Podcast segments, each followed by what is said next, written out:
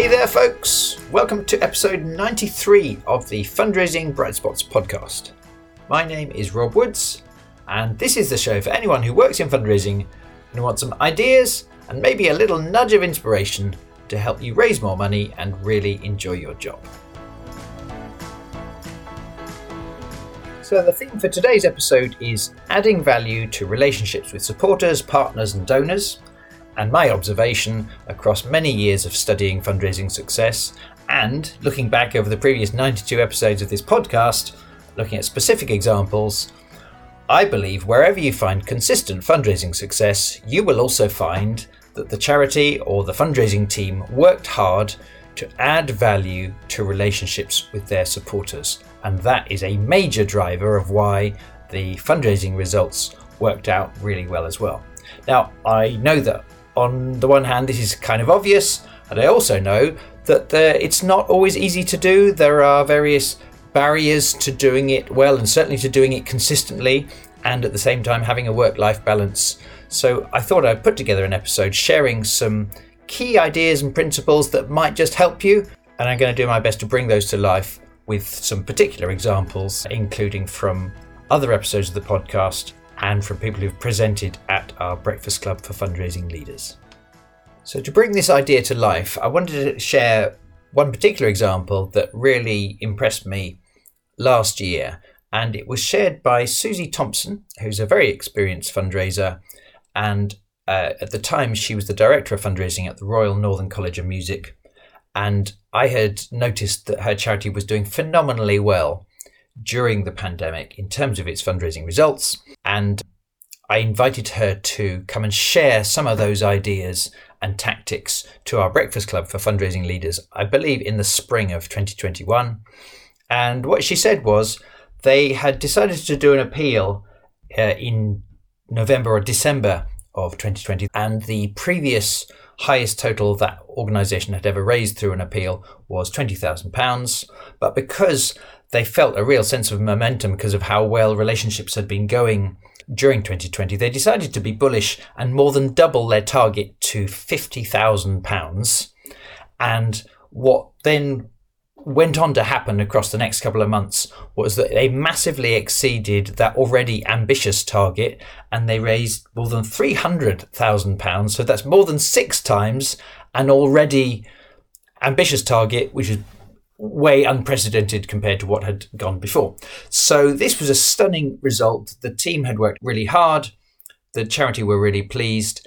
And when Susie explained to the Breakfast Club audience, virtual audience, how they'd gone about that, the gist of what she said was, we worked so hard to add value to our supporters, to the people who care about our cause, long, long, long before we went and made that formal appeal for donations. Now, actually, people were donating during the year as well, but the reason for the massive success was because of how we had added value. And she went on actually to talk about various different things.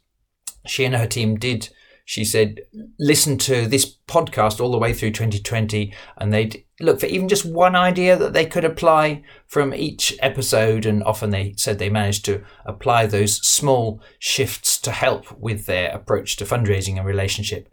But she said a major tactic that had, she believed, really paid off was that in March 2020, as the COVID pandemic really took hold in the UK and lockdowns were happening, Susie and her team decided to create a blog and for the organization to publish one blog per week, week in, week out throughout the pandemic.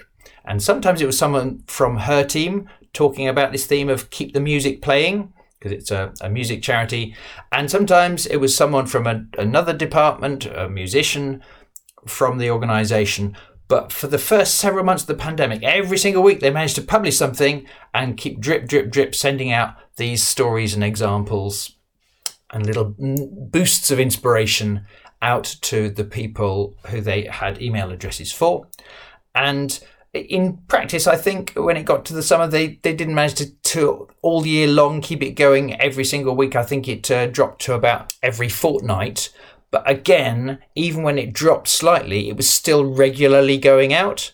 And Susie shared that, in her opinion, a major reason for the success of the appeal when they came to ask for money to keep the music playing was because for months and months and months, people knew about that story. They knew about the problems and they knew about her charity's solution to those problems. And so they gave and gave extremely generously. Now, to be clear, this is not an episode of the podcast about sending blogs. It's not a blog writing episode. The theme is a bigger picture than that. It's this philosophical notion of if we want to ask for something, if we want financial results, then we're most likely to achieve that if we've initially done proactive, consistent things that add value. Susie and her team actually did several different things. They tried lots of things, but one of the standout ones that they did consistently was blogging. But equally, I've heard plenty of examples of different tactics being done. So, for instance, in episode 62, Davinia Batley, who was at the time, she was the director of fundraising at the charity Become, she shared again a story of unprecedented success in terms of the appeal that her team did in the winter of 2020.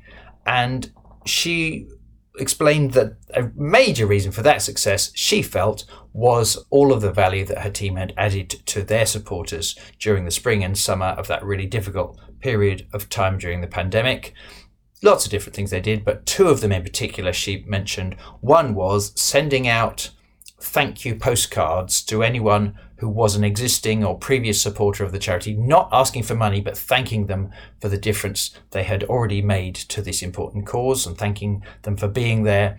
And secondly, proactive phone calls to anyone that they had phone numbers and GDPR permission to call, phone calls to those people. Again, not asking for money, but just to connect as a friend of the charity. I hope you're doing okay. How are you doing?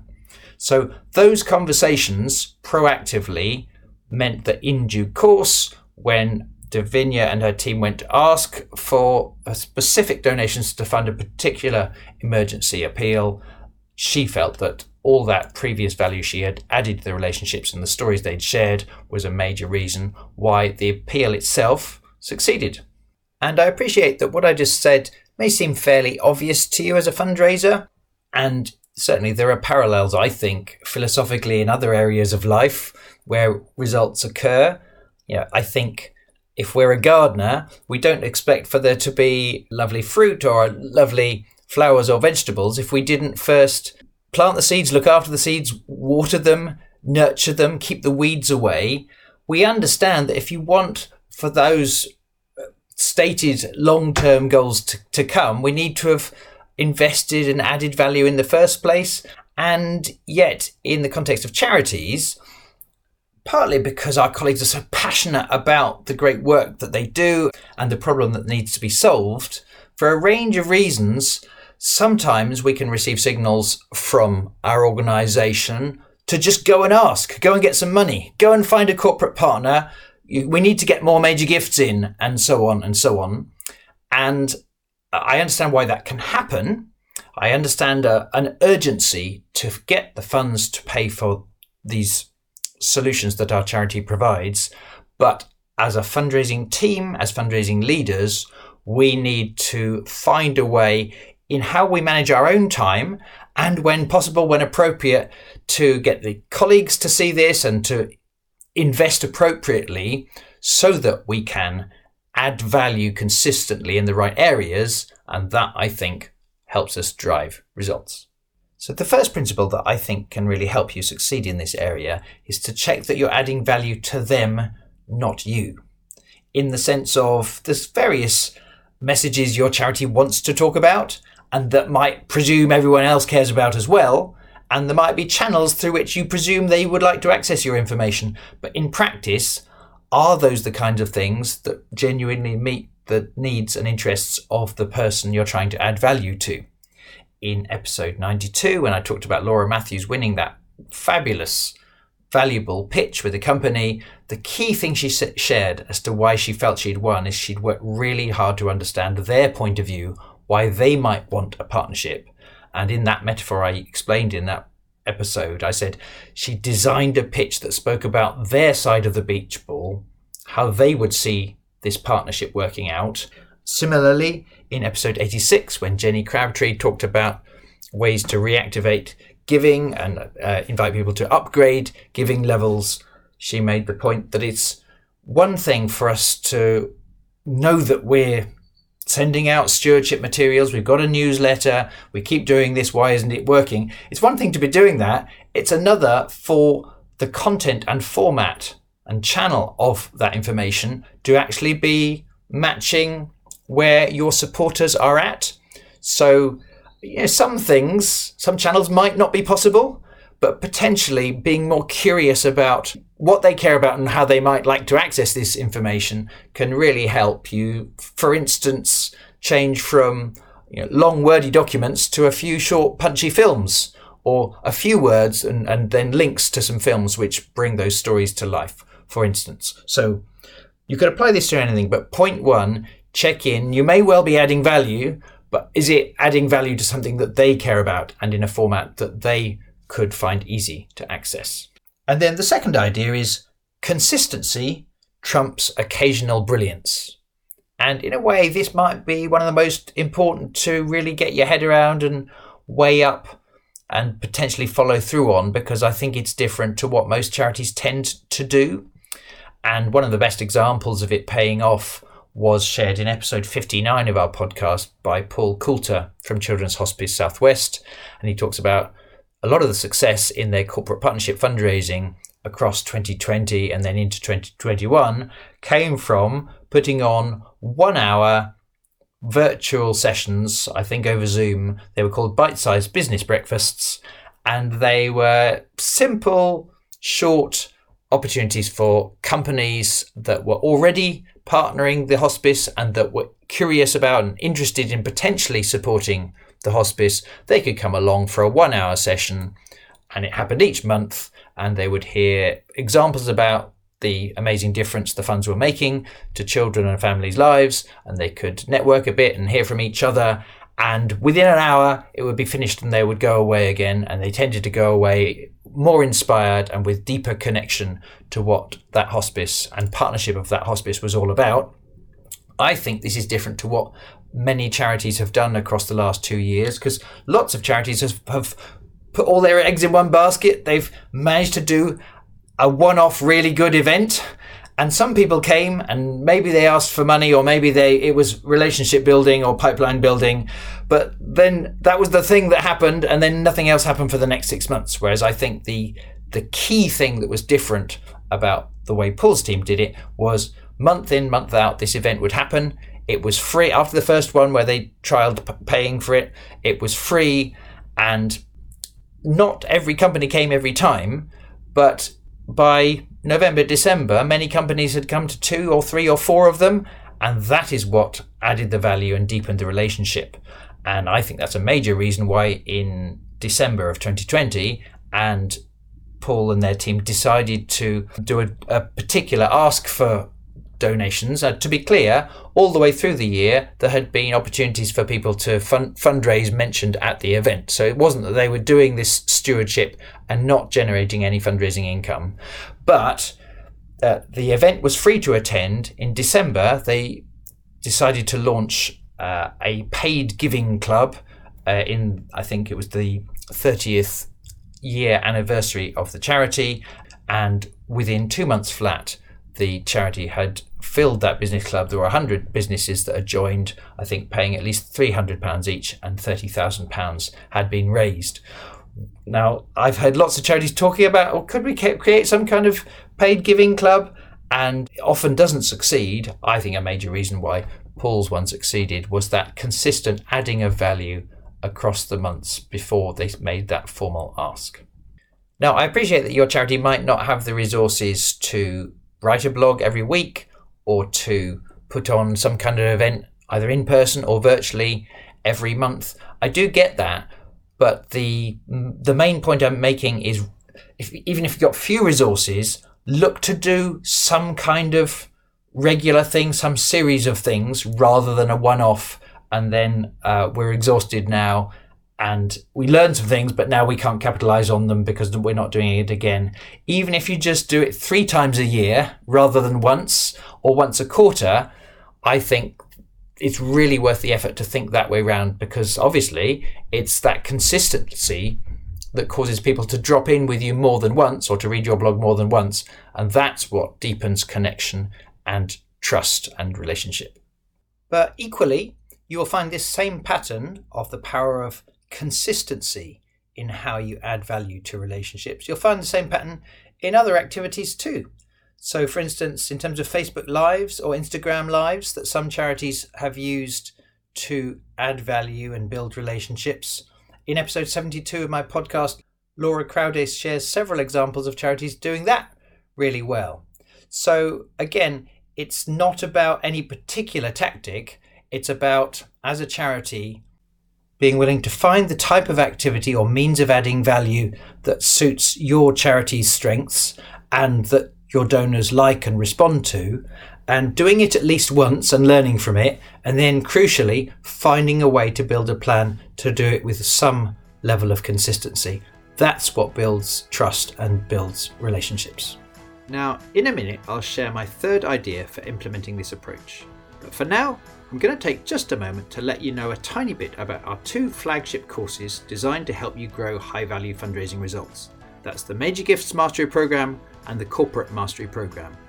We're now taking bookings for both as they start again in April 2022.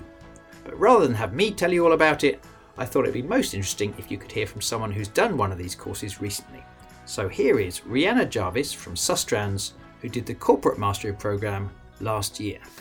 I did the Corporate Mastery Program in April till September last year, and it was great. It taught me some awesome techniques about how to negotiate existing partnerships and win new ones. And specifically, it really helped me bring on board a brand new partner from Cold to sponsor a project that we've been doing for years for the first time, which was fantastic. They have been really supportive and they've given us 30 grand to deliver that work, which is really exciting. And I definitely wouldn't have gone about it the way that I did if I wasn't following the techniques that are on the mastery program. So if you've got the time and you can find the budget, I highly recommend you doing it. If you'd like to find out more about either the Major Gifts Mastery Program or the Corporate Mastery Program, go to brightspotfundraising.co.uk forward slash services. Right now, let's get back to today's main topic as I share my third tip for adding more value to supporter relationships.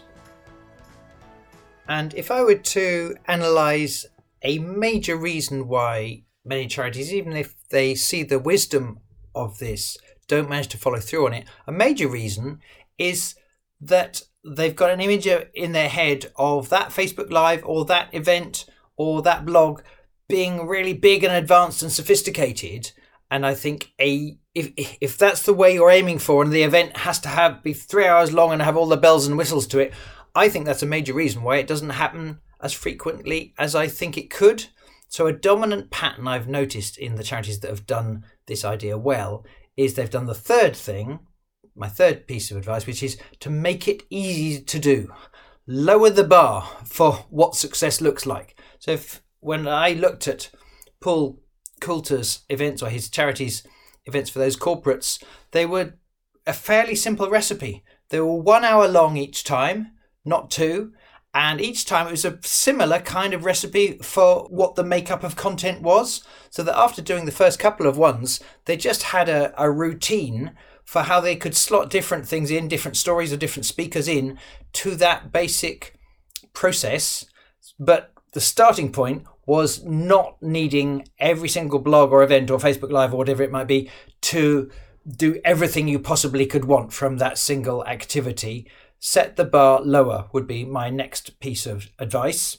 And just related to that, there's a great power if, as the leader or the strategist planning your fundraising activity or your stewardship activity, there's a great power to asking yourself this question How could I make it easier for us to do this on a regular basis?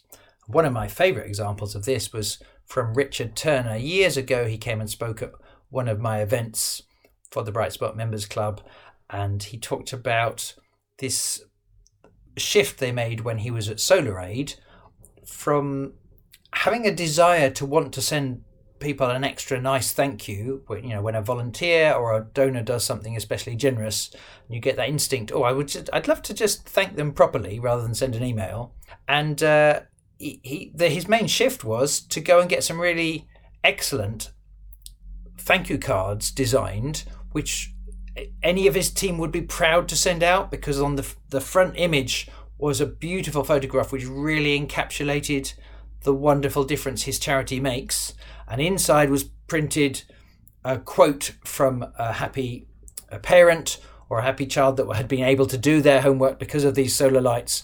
So the hard thing for Richard's organization was getting those cards uh, designed and printed and created really well in the first place. But can you see how once he'd got that done, it was genius because then him and his couple of colleagues could always have a stack of those lovely cards on their desk, and in any given week, there would always be two, three, four moments where someone did something generous and they wanted to send out this little wow moment.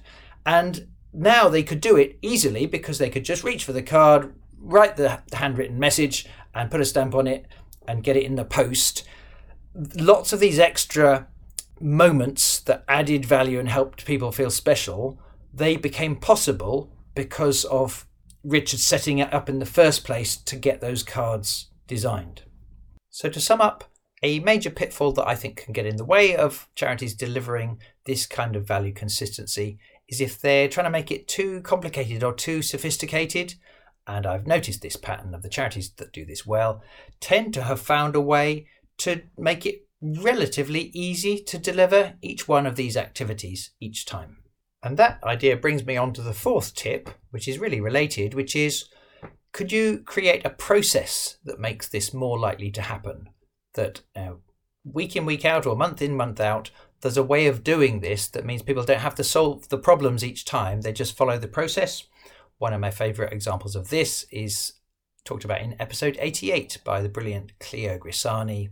And she's talking about the way they decided to consistently add way more special feel good moments for their supporters by looking at the database to find the anniversaries of when donors had given their first gift and planning in any given week to make phone calls to those donors to wish them a happy one year anniversary since that generous gift you made. And if you just did two of those, then, you know, two donors would feel good. But if you have a process whereby we're going to look at the whole database and we're going to map out across the next two months when those calls need to be made or when those thank you cards need to be sent, then I think you achieve a level of efficiency to this process and it enables you to deliver way more of those special moments and it makes it much easier for your team to follow through on because they know what they're doing and they're learning all the time from this ongoing habit. And then the fifth idea I've noticed is to deliver variety of content as well as consistency of how you do it and of the framework. So, whatever type of film you like to see, let's say there's you know someone who loves James Bond films, you might say to them, "Why do you? Why are you going to that James Bond film? You've you've seen lots of James Bond films before." And the answer is, I would say, at the level of human needs, is a fan of a particular franchise of film. They they go along because they know they like it. you know, they know that they like car chases and exotic locations and preposterous villains. So they've got the consistency of that, but also they get the variety because each time the plot is a bit different and it is a different villain and the car chase is in a different exotic location each time. So you're giving that them that perfect storm of they know they're going to like it, but when they get there, it's sufficiently different from last time for them to not know exactly what's going to happen at, at each given moment that's the perfect combination of certainty, but also uncertainty and variety. And I suggest that whatever activity or activities you test and decide to make your regular thing that adds value to your type of donor, that's what you should be aiming for. So, for the events that uh, Children's Hospice Southwest delivered, it would be different stories each time, and different companies might be sharing what they'd been up to to help the hospice each time. But there would always be this sort of standard format so that you knew where you stood and what happened tended to happen within the hour. So obviously you could apply this to the need to find new stories and new content or new speakers within an event series, for instance, while at the same time having a confidence that people might show up again to the second or third one of these because they found it so interesting or inspiring or enjoyable last time. And that level of certainty and reassurance also might help them have the confidence to invite their friend or their colleague or another company to come to that same event. So we need some variety, but also the reassurance we give with the consistency. And one example I really liked of this being done really well is in episode 74 of this podcast with Mel Bushell from the Portsmouth Grammar School. And she talks about one of the stewardship activities she does to add value to build relationships is to send greetings cards, thank you cards, or birthday cards to their donors and supporters. For some of them, it is on their birthday, and for some of them, it's uh, again thank you cards or cards on the anniversary of a gift. But the touch I really liked is that not only are those cards beautifully designed, because she tends to use artwork from pupils at the school. And often the artwork is, of scenes that are really nostalgic and meaningful to former pupils of that school. One, one of the ones she showed me was a beautiful painting done by actually someone who had received a bursary a scholarship to study at the school, she'd done this beautiful picture of Portsmouth Cathedral. And Mel said, Yeah, I love to send this one out, but I don't want to keep sending people the same card each time. So it's part of my process to go and talk to the art department to find a new one for, for next year. And can you see how easily we could get stuck in a rut? And because we've got one lovely card, end up that being the one we send out to everyone each time. I think Mel is smart to have a process to keep refreshing that so that there's a variety to the image whilst keeping the consistency of being able to send out these lovely cards on particular occasions. So that would be my fifth tip. How could you find a way to refresh your content for any of these tactics that add value so that things don't get stale and predictable? So there you have it five tips which I hope might just help you follow through on this quite difficult thing of consistently adding value to build relationships. The first thing to check in is if we do this, is it genuinely adding value to them and is interesting to them rather than just us or just our charity? Secondly, consistently trumps brilliance. So you don't have to be doing something every week or every month, but whatever the frequency you opt for, the power is in the consistency of repeating something rather than do it as a one off. Idea three, in order to do that, make it easier to do rather than big and flash.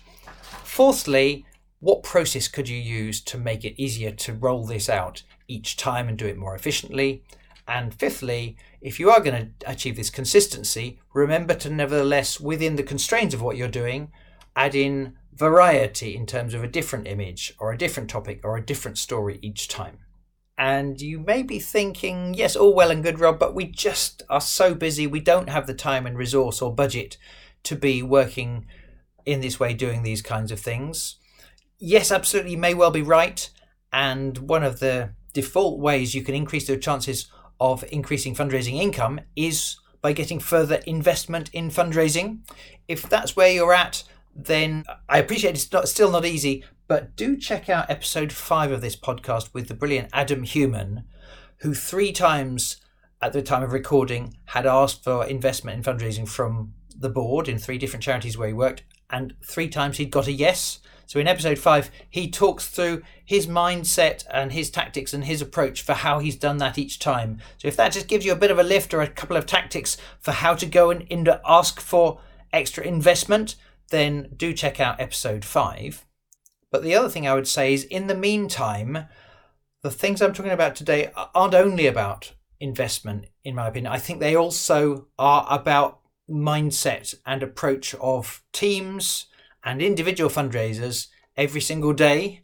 And during the morning, during some of the best part of your day, when potentially you're at your boldest and most confident, making time for activities that build relationships with donors, even just at its simplest, sending that, that thank you card or picking up the phone to have a little quick thank you call. If you can get yourself doing relationship building things in the morning before the day runs away from you and before you have to start filling in other people's spreadsheets and things, making time to what I would call eat that frog, do the important things at 9 a.m., not plan to do them at 3 p.m as a daily habit, seeing it that way round, let alone these fancier seeming techniques to do with consistently building relationships. If just every day you try to do relationship building things first before you get bogged down in some internal processes, that alone will help you. And secondly, if some of this is more complex, in the morning, setting aside some time to plan or activate some of these